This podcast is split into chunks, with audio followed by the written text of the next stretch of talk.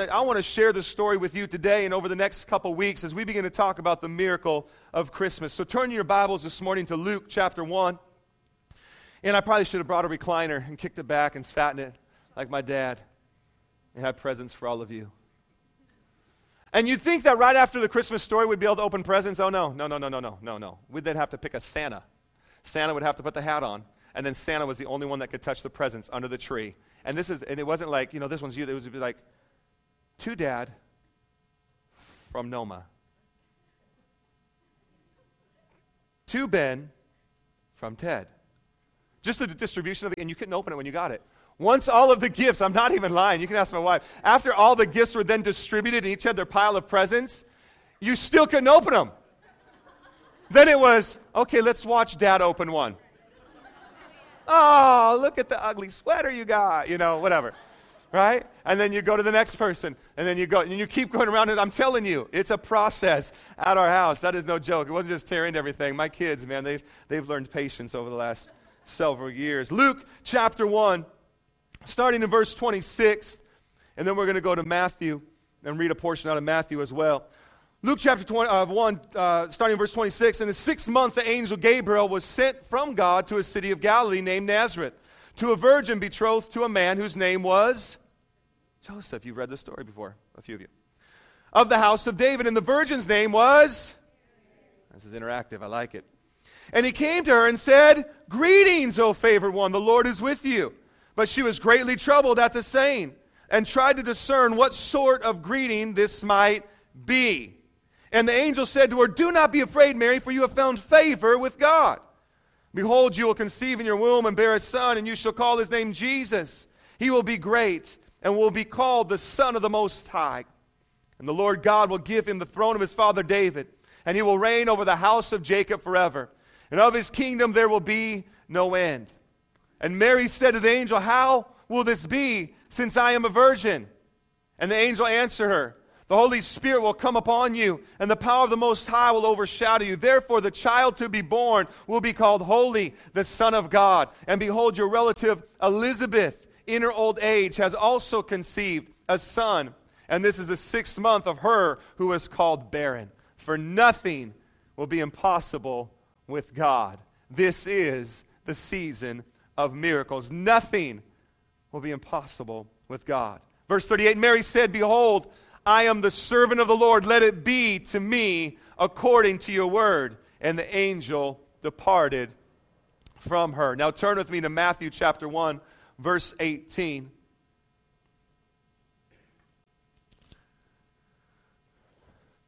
Matthew 1, verse 18. Now, the birth of Jesus Christ took place in this way. When his mother Mary had been betrothed to Joseph before they came together, which means they're still virgin, she was found to be with child from the Holy Spirit. And her husband Joseph, being a just man and unwilling to put her to shame, resolved to divorce her quietly. But as he considered these things, behold, an angel of the Lord appeared to him in a dream, saying, Joseph, son of David, do not fear to take Mary as your wife. For that which is conceived in her is from the Holy Spirit. She will bear a son, and you shall call his name Jesus. For he will save his people from their sins. All this took place to fulfill what the Lord had spoken to the prophet. Behold, the virgin shall conceive and bear a son, and they shall call his name Emmanuel, which means God with us. When Joseph woke from the sleep, he did as the angel of the Lord commanded him. He took his wife, but knew her not until she had given birth to a son and called his name Jesus. Let's pray. God, we thank you for your word today. God, we thank you that your word is amazing. I pray that in the next few moments that God, you would speak to us out of this miraculous story. And God, show us that you are still in the business of doing miracles for each and every one of us here today. In Jesus' name, amen. Amen. Amen. Now, as we've been talking about miracles over the last several weeks, I know that in our culture, in our society, that we could, we could somehow use the word or the term miracles kind of flippantly, okay? And so maybe we kind of demean or, or kind of lower what a miracle is. Uh, it could be anything. We could be, we could be going through the drive through and be like, you know, wow, look at that, a burger. fries and a shake for only five bucks. It's a miracle. Okay? I mean, you know, you could use it and just, and, uh, you ever heard somebody, you know, or it could be like, wow, my wife is on time. It's a, a miracle. Come on, somebody, you know? I mean, the, the Chargers, they won the Super Bowl. It, wow, it's a miracle. You know, whatever it might be. Wow, Lindsay Lohan actually went through rehab and stayed clean. Okay, I'm sorry. I'm sorry. Lord, forgive me. Touch Lindsay. All right. Okay. And we could somehow over overuse the term miracle. But, ladies and gentlemen, I really believe that Christmas is a miracle season. I mean, think about it. Think about it. I mean, think about, come on, little elves. Come on, tucked away in the North Pole somewhere. Come on, making all those toys for all those nice children. Come on, it's a miracle that there's that many nice children, right? I'm just kidding. I mean, think about it. Think about, come on, eight tiny reindeer. I've seen reindeer before and they don't fly. It's a miracle, right? And then one of them has a red nose. Okay? Come on, I mean, Santa delivering all those gifts in one night. Really? It's a miracle. No, but really, though, when you look at the Christmas story, as we do today, and you think about angels appearing to people, but not only that, not only angels appearing to people, but people talking to the angels. That, that, that's pretty miraculous. I think to me, as I read this story, and it never seems to amaze me that, that you don't see Mary running and hiding underneath her bed. Okay? I don't know about you, but I'm, she's probably, you know, 15, 16 years old, and at the age of 36, and I'm seeing an angel, I'm trying to find a way to hide, you know. But not her. She just, she just has a conversation with the, with the angel. Think about Mary's relative, who in her old age, who was called barren, is now pregnant. It, it's a miracle. Think about Mary, one of the centerpieces of this story, who's a virgin, but yet conceives a child. It's, that, that's, a pretty big, that's a pretty big miracle. Think about the fact that Joseph stuck with Mary. Hmm. that's a miracle. We'll talk more about that next week. But the fact that Mary and Joseph got along during that process, it's a miracle. Hmm. Hmm. Think about the three wise men that followed a, a miraculous star in the sky that pointed to a manger. Here they bring gifts. And these gifts that they bring, if you look at the gifts they bring, they were, they were, they were, they were very, very uh, wealthy gifts. Why is that significant? Because these gifts will then help carry that child on and on and on, and as well as the family. It's a miracle. But even as we look at all these things, I have to say this that the greatest miracle of Christmas, as, as great as all these miracles are, and you say, Ben, why did, why did God choose to send his son Jesus that way? One of the reasons I believe he chose to send his son Jesus in the way he did in such a miraculous fashion, that's why we're going to be looking at the miracle of Christmas over the next several weeks, is because God is into the business of doing miracles. As Jesus walked the earth, he not only did miracles, but the very fact that Jesus came was a miracle. And the very, the very way in which he came was a miracle. I believe that one of the greatest miracles we celebrate at this time is still the miracle that, that, that Jesus chose to come, that God came in the form of flesh and dwelt amongst his people. That's a miracle. And so I want to begin to look at the miracle of Christmas. What does the word miracle mean? It means an effect or an extraordinary event in the physical world that surpasses, surpasses all known human or natural powers and is ascribed to a supernatural cause. The miracle of Christmas God coming in the flesh. It's interesting when you read all the different accounts. You read Matthew like we did, and, and you read Luke. You get to Mark, and Mark just picks it up further on in his life. Mark's a much shorter book. And then you read in John, and John just sums it up with these real short phrases. He says, In the beginning was the Word, and the Word, Jesus, was with God. And then you drop down to about verse 16, and it says, And the Word became flesh and dwelt amongst us. I think it's a miracle that God would choose to come and choose to come in the way in which He did. Over the next several weeks, as we look at the miracle of Christmas, today we're going to look at the miracle plan real quickly. Next week, I want to talk to you about the miracle, yes. And then on the day after Christmas, we'll look at the miracle, the miracle birth, as we look at the miracle Christmas. The miracle plan. Now, ladies and gentlemen, as you look at the story today, this plan is absolutely miraculous, okay? when you look at the, it doesn't really make sense to us. Okay, looking back now, we read the story and we're thankful that Jesus came. But, but if you are Mary, you got to put yourself in Mary's shoes now, okay? Because there's a lot taking place for this young lady. And she gets the plan as well as Joseph. But the plan, really, if, if, if an angel showed up to you, okay, and, and proposed this to you, you would think you had some bad pizza the night before, right? Or maybe you had a little too much to drink, okay? One or the other, okay? You, you would kind of be like, whoa, was that, was that just a weird dream? What took place? What, what do you mean? I've never known a man, okay?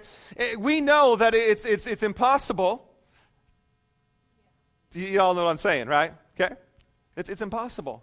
The plan, when you look at the plan, it's, it's really absurd. It doesn't make sense to the natural mind. It's, it's a miracle plan. Hmm. But the miracle plan could really be summed up in this the plan was simply to be God with us now. He'll be called Emmanuel, and then the Bible says, which means God with us now. Why is that so important? Well, it's important because since Adam and Eve fell way back when, and they sinned, God had separated himself. See, the Bible says that back then, when Adam and Eve were created, they would walk with God in the cool of the day. They were intimate with God, they had a relationship with God. God was with them right now. It was just the way it was. It's the way that God always wanted it to be, it's the way that God intended it to be. And God was with them right now. But then we know that Adam and Eve sinned, and because that sin, there was a separation. And through the years, that separation, what that meant is they still had access to God, but the only way they could access God was through a priest was through a judge. And occasionally, if you read the Old Testament, you would see that God would appear to certain people as the angel of the Lord from time to time. But throughout history now, the people know the only way to connect with God is through a priest. The only way to connect with God was what are the judges saying? What's happening? We'd have to go to the, to the temple or the tabernacle and we'd have to have the priest mediate for us. So God was not with them personally right now. Now, right before the story of Jesus being born, what we have is we, we have it known as the intertestamental period, which is about 400 years from the time that Malachi concluded his writings to the time now where we get the Gospels. So, for 400 years, there's no writings, God's not saying anything, it's completely silent. In other words, God is distant. But yet they have the prophecies of Isaiah in Isaiah 7:14 that one day that there would be born to a virgin girl Emmanuel, God with us. And now here we are, picking it up in the story, and we see what's taking place. Here is the miracle plan. The miracle plan is to somehow get God reunited with his people, the place that he always wanted to be. Why is that significant to us today? This is great, man. That's a great Bible story. Why is that significant to us today? Because Christmas has the same purpose each year, and that is to bring God close to you. That is to bring God back into perspective. That is to bring God back into the focal point of your life. The other day I was talking to my daughters, and, uh, and, and, we always ask, you know, around certain holidays, say, what's Christmas? And, and they were trying to explain it in their own words. And, well, Christmas is when Jesus died. No, that's, that's the other holiday, okay? Um, this is the one. Well, it's, it's about bringing gifts to, to Jesus. Yes, we, we bring gifts to Jesus. And then, and then he loves us so much, so he gives us lots of gifts back through Santa Claus. Come on, somebody. Okay and they're trying to explain it. And so I, I just kind of brought it into perspective. I said, I said, Cara, I said, how old are you? And she said, eight. I said, what do we do every year for you? And she's like, we have a birthday. And I was like, yes, we do. And I said, what that, what's that birthday about? And she said, me. I said, yes, it is. Okay. We celebrate. All of our attention and focus goes on to her on that birthday. And we celebrate. And it's about her. And it's honoring her. Although we should probably honor the mom. Come on, somebody. I mean, every birthday, we should celebrate the moms, right? It doesn't matter whose birthday it is. Mom, way to go. Way to push that child out. Anyway, um, I'm pretty sure that, I mean, the child doesn't remember it, right? Like, yes, I came into the world, you know. Christmas is about that. It's about, it's about shifting all of our focus and our attention onto Jesus and realizing that, wow, God, you are amazing. You didn't want to stay separate from us. You didn't want to stay afar. You wanted to come and be God with us now, Emmanuel. God with us now. That is why Christmas is the miracle season. That is why Christmas is so significant. And, ladies and gentlemen, we must do everything we can if you are a Christ follower. Look, I, I, I, I have a tree set up. Set up a tree. Oh, isn't that a pagan thing? No, I teach my daughters that the tree represents the, the, the wood that became the cross that Jesus died on right? Even though we have a fake tree, so I'm still trying to work that one out. The plastic is what wrapped the gifts that the wise men brought. Uh, you know, whatever, okay? You know, and you know, man, go out and buy gifts. We do that at our home. And, and man, we play Christmas. I love Christmas, but man, I am teaching my kids what Christmas is all about. That it's about Jesus. It's about God coming in the flesh. That one day he would die for all humanity. That we would not have to stay separated from him any longer. That he could eternally be God with us now. And if you're a Christian in this place, man, have the tree, have the presents, but take a moment, would you? And just remember what Christmas is all about. The miracle plan is to get, to get God with us now. Why is that so significant? It's so significant because I don't know about you, but when I'm going through something in my life, has anybody ever gone through something in their life? Or am I the only one? Okay, got a few honest people out there. Okay, how many are going through something right now? Okay, don't worry, you got tomorrow. No, just kidding. And when I'm going through something, when I'm facing a difficult time, ladies, and gentlemen, I don't want to know how God was just with me yesterday. I don't want to know how God might be with me sometime in the future. I want to know that God is with me right now. When I read the Old Testament, I, I, come across a man named Moses, and when Moses was about to lead the, the children of Israel up out of Egypt, he said, Look, you know what, God, I'll do this, but if you aren't going with me, I don't want to go either. And so Christmas is remembering that, wow, it's not one day when. Yes, Jesus Christ is going to return, but right now I can have God walking with me in the middle of my singleness, in the middle of my divorce, in the middle of my disease, in the middle of my, my sickness, in the middle of my financial distress, that I am not walking alone, but God is with me now. God with us now. Emmanuel, God, God with us now. The plan's ridiculous when you think about it, but it's the way he chose to come. And we'll talk more about the ridiculous side of things as we get into the next couple of weeks. But let me just give you these things real quickly, if I could. The miracle and plan involve three things. And we need to understand these three things because he still wants to do the miracle plan inside of you daily. And think about it. I don't know how, if you're a business owner in here and you're about ready to sign a contract, wouldn't it be nice to know that God is in it with you? Come on. You're about ready to get married? Come on, somebody. I want God with me. Okay? Now, man, as, as amazing as my wife is and as amazing as I am, praise Jesus. Hmm. There is one thing that has made our marriage amazing for the last almost 14 years, and it's Him. It's the King of Kings and the Lord of Lords. Hmm. The miracle plan involved three things. The first one is this favor. Favor. Two times when the angel of the Lord comes to Mary, it says, he says, you are favored. Oh, favored one. Okay? The miracle plan always involves favor. Now, I don't know how much Mary really enjoyed being favored once she realized what the blessing meant. this part of the story always amazes me is that, that, you know, here's the angel, hey, don't be afraid, rejoice, highly favored one, for the Lord has chosen to bless you. Okay? I know that for me, I have an idea of, of what I want God to bless me with. Am I the only one? Come on. I mean, you, I, I, doubt that Mary was sitting around praying, you know, God, I really want to remain a virgin but have a baby. You know? I don't think that was probably her prayer, okay? But all of us probably have a prayer of what we need God to do in our life or what we want God to do in our life. And we all want God to bless us until He shows up and blesses us the way He wants us to, uh, to be blessed. you know? Can you imagine being Mary? Angel, whew, she's not freaked out. Miracle. Angel begins to speak. Miracle. Mary begins to talk back. Miracle. Rejoice, favored one, for the Lord has chosen to bless you. I can just imagine Mary's like, well, it gets a little freaky, but I like blessings.